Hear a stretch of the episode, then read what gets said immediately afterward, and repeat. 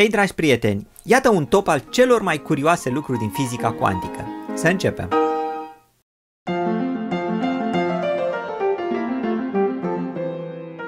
Primul lucru, superpoziția cuantică. Obiectele mari clasice stau întotdeauna într-un singur loc și au o singură configurație. Particule elementare pot fi însă simultan în mai multe locuri din univers.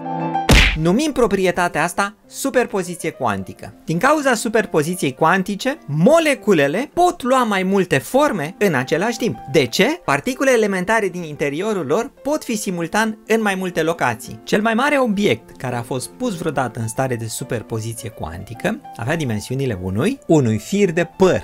Acel obiect era o lamelă. Capătul lamelei a fost așezat într-o superpoziție cuantică. El se afla în același timp în două locații, la o distanță foarte mică, de aproximativ un nanometru sau mai mică decât un nanometru. Deci eu, Cristi Presură, dacă aș fi pus într-o stare de superpoziție cuantică, aș putea fi în același timp atât aici, atât aici, cât și aici. Mai cunoscut caz de superpoziție cuantică este pisica lui Schrödinger. Fizicienii vor să pună o pisică într-o stare de superpoziție cuantică în care ea să fie simultan atât vie cât și moartă, ceea ce, bineînțeles, eu n-aș încerca să fac cu pisica mea.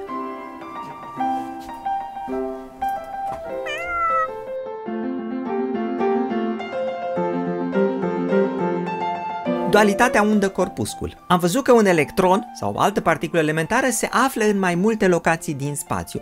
Asta se întâmplă cu electronul în interiorul atomului. Spunem că electronul este descris de o undă. Acea undă ne spune cam pe unde se află particulele, așa cum valul de la mare ne spune cam pe unde se află mai multă apă. Dualitatea undă-corpuscul ne spune că electronul nu se comportă însă întotdeauna ca o undă. Astfel, putem să luăm această undă a electronului, să o lăsăm să treacă printre două fante și vom vedea cum, în mod normal, după aceea, ea se va comporta tot ca o undă, creând franje de interferență. Atenție însă! Dacă măsurăm prin care fantă trece electronul și dacă îi măsurăm întotdeauna poziția până ajunge la panourile de măsură, vom vedea că electronul a fost tot timpul un corpuscul. Dacă i-am măsurat poziția, l-am transformat dintr-o undă într-un corpuscul.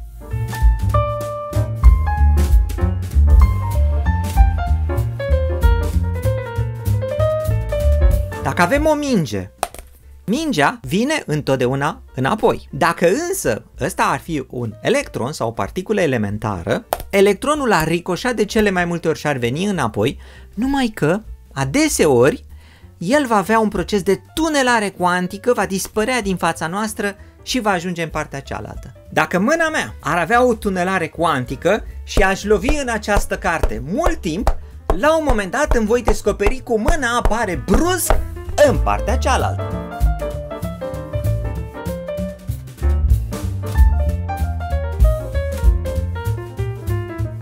Colapsul cuantic. Dacă un electron este în mai multe locații din spațiu, deci el este descris de o undă, iar noi îi măsurăm poziția, unda va fi distrusă și în momentul acela electronul va deveni un corpuscul și se va găsi exact în poziția în care l-a măsurat noi. Această transformare din undă în corpuscul sau adeseori din corpuscul în undă o numim colaps cuantic.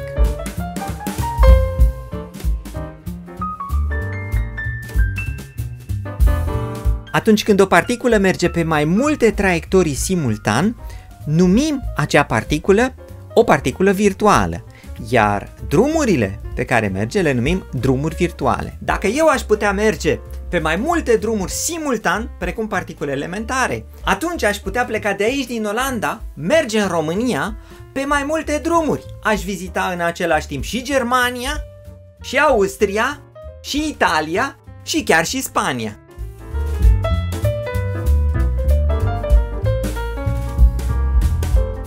În lumea cuantică, dacă avem un electron care se deplasează, nu pot să știu în același moment atât viteza electronului cât și poziția în care se află. De ce nu pot ști asta? Pentru că ar trebui să măsor atât electronul sub forma lui de undă, ca să-i aflu viteza, cât și electronul sub forma lui de corpuscul, ca să-i aflu poziția. Numai că, atenție, dualitatea undă-corpuscul ne spune că electronul este când undă, când corpuscul. Nu poate fi în același timp atât undă și corpuscul. Dacă eu, Cristian Presură, aș avea această proprietate cuantică de incertitudine, atunci un polițist auto nu va putea da niciodată amendă pentru depășirea vitezei.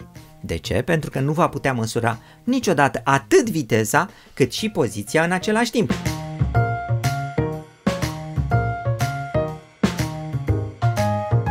Starea de corelare cuantică se obține combinând două stări clasice de configurație ale celor două obiecte. O configurație, pixul și sticluța de tinctură de propolis, pixul este orientat în sus, sticluța este orientată în jos. Aceasta este o stare clasică. O altă stare clasică, pixul este orientat în jos și sticluța este orientată în sus. În starea de corelare cuantică, acest sistem de două obiecte se află simultan, fie așa, fie așa. O măsurătoare efectuată la un capăt va afecta starea obiectului de la capătul celălalt. Dacă ne uităm numai la sticluță, aceasta se va afla într-o situație de superpoziție cuantică. Ea va fi atât așa cât și așa, simultan. Atât așa cât și așa. Dacă măsurăm acum starea cuantică acestei particule, deci numai a sticlei în această poziție, provocăm colapsul cuantic și sticluța va deveni fie așa, fie așa. Numai că această sticluță este corelată cu pixul și atunci dacă sticluța va ajunge într-o stare în care e orientată în sus, pixul va ajunge într-o stare în care este orientată în jos sau invers, pentru că ele la început erau corelate unul cu celălalt. Desigur, este paradoxal pentru că o măsurătoare în partea dreaptă afectează particula din partea stângă aflată la mii de ani lumină departare.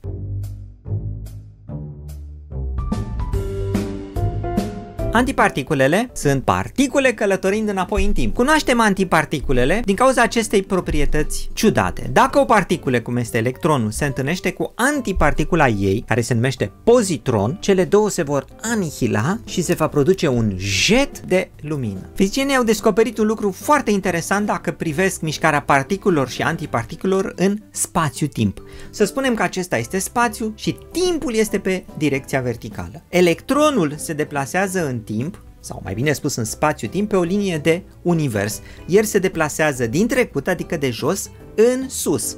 La fel se întâmplă și cu pozitronul și el se deplasează pe o linie de univers de jos, din trecut, în viitor. Numai că acel pozitron ar putea fi privit ca un electron care se deplasează din viitor în trecut.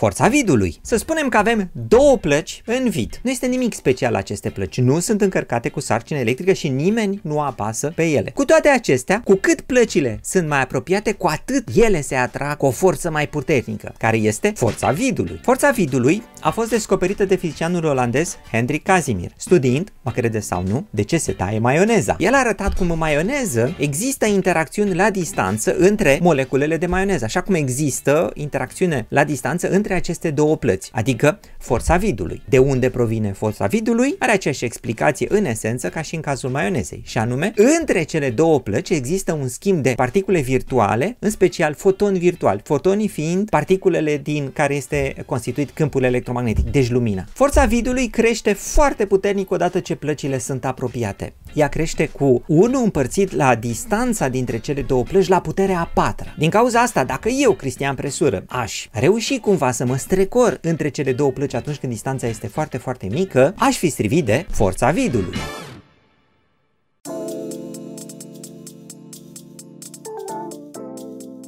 Procese virtuale. Ați văzut cum electronul, dacă este să se deplaseze neobservat de la un punct la celălalt, el va merge pe mai multe traiectorii virtuale.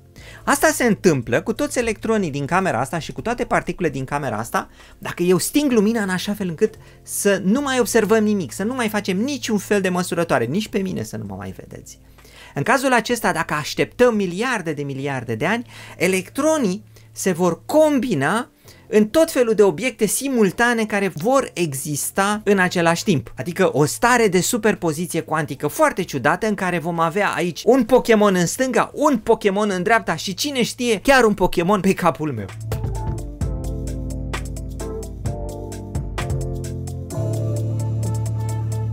Sper că v-a plăcut acest video. Dacă v-a plăcut, dați like. Scrieți în comentarii dacă mai aveți idee de astfel de videouri tip top cele mai ciudate lucruri din fizică, din, din alte zone. Nu uitați să vă abonați la acest canal dacă n-ați făcut-o. Am constatat că aproape jumătate dintre cei care urmăriți videourile mele nu sunteți încă abonați la canal. O puteți face chiar acum. Dacă vreți să ne susțineți, nu uitați, avem Patreon, puteți deveni și membrii acestui canal și la sfârșit nu pot decât să vă spun că în lumea reală polițistul știe sigur unde vă aflați și ce viteză aveți. La revedere!